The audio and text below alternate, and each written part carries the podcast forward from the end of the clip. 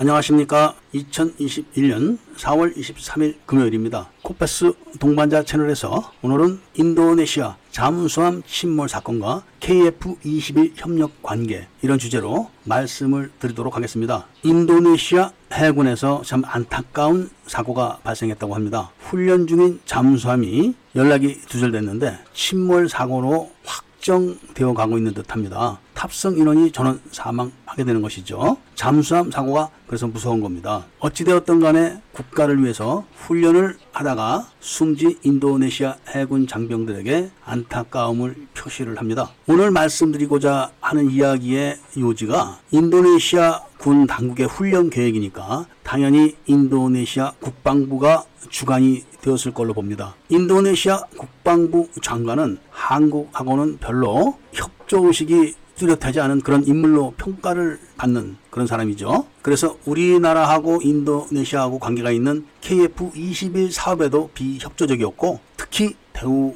잠수함 발주 사건에도 아주 비협조적인 인물로 평가를 받던 그런 사람입니다. 그리고 최근에는 독일과 잠수함 건조 사업에 대한 이야기가 오가고 있던 그런 상황이었습니다. 그런 상황에서 독일산 잠수함을 훈련에 투입을 했다가 많은 인원이 지금 사망을 한 관계로 시련이 닥치고 있다고 합니다. 특히 이번 훈련에 어뢰를 발사할 잠수함은 한국산 잠수함이었다고 합니다. 그런데 그 잠수함에 장착할 어뢰가 도착하지 않아 가지고 현재 보유하고 있는 독일 어뢰를 사용해 가지고 훈련을 강행시킨 건데 그 훈련을 받은 잠수함이 최근 3년간 잠수를 한 번도 해보지 않은 그런 잠수함이었고 정비 주기도 훨씬 지난 그런 잠수함이었다 이런 이야기가 확인되고 있는 것이죠. 인도네시아도 여당이 있고 야당이 있는 그런 나라입니다. 일단 인도네시아는 잠수함 한 척에 승조원 53명이 사망을 하는 손실을 입었는데 승조원 중에서는 훈련을 참관하는 국방부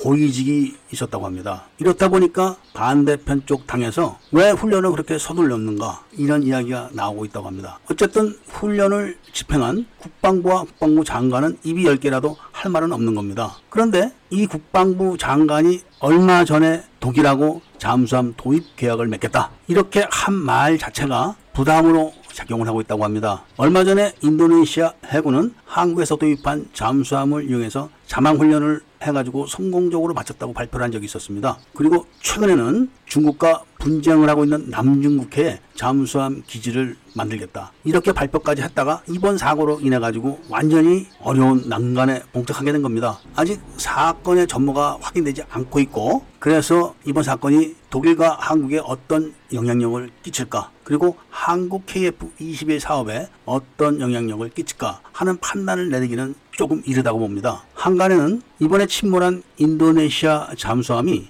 과거에 대우에서 창정비를 받았기 때문에 한국에도 책임이 있는 거 아니냐 이런 식으로 흘리고 있지만 그거는 그렇지가 않습니다. 창정비를 받은 지가 오래됐고 또 정비 주기도 지나갔고 설사 정비 주기 안에서 사고가 났다 그래도 운항을 어떻게 했는가 이런 문제가 있기 때문에 창정비를 했다는 이유만으로 한국에다가 책임을 씌우려고 하는 그런 뉘앙스가 풍기는 이야기는 안 하는 게 좋은 것이죠. 이 디젤 잠수함들의 사고는 그렇게 많은 건 아닙니다. 중국에서도 디젤 잠수함이 사고가 나가지고 승조원이 전원 사망을 했는데 그 잠수함은 침몰을 한 게 아니라 물에 떠다니다가 어선에게 발견된 거죠. 어선에서 어부가 고기를 잡는데 잠만경이 들락날락 하는 것을 보고 빨리 해군에 신고를 한 겁니다. 중국 해군이 군함을 파견해가지고 확인을 했는데 잠만경이 틀림없으니까 이거 한국 잠수함 아니면 일본 잠수함이다. 이렇게 해서 접근을 해가지고 확인하니까 중국 잠수함이었던 겁니다. 그래서 들어가서 확인해 보니까 승조원들이 다 자기 정위치에서 죽은 겁니다. 그런데 가라앉지 않고 떠서 있었다 이겁니다. 이런 사고도 있었고 아르헨티나에서 잠수함이 훈련하다가 지금 인도네시아 잠수함 사고 비슷하게 침몰을 했는데 어뢰 폭발이었다고 합니다. 그 사건은.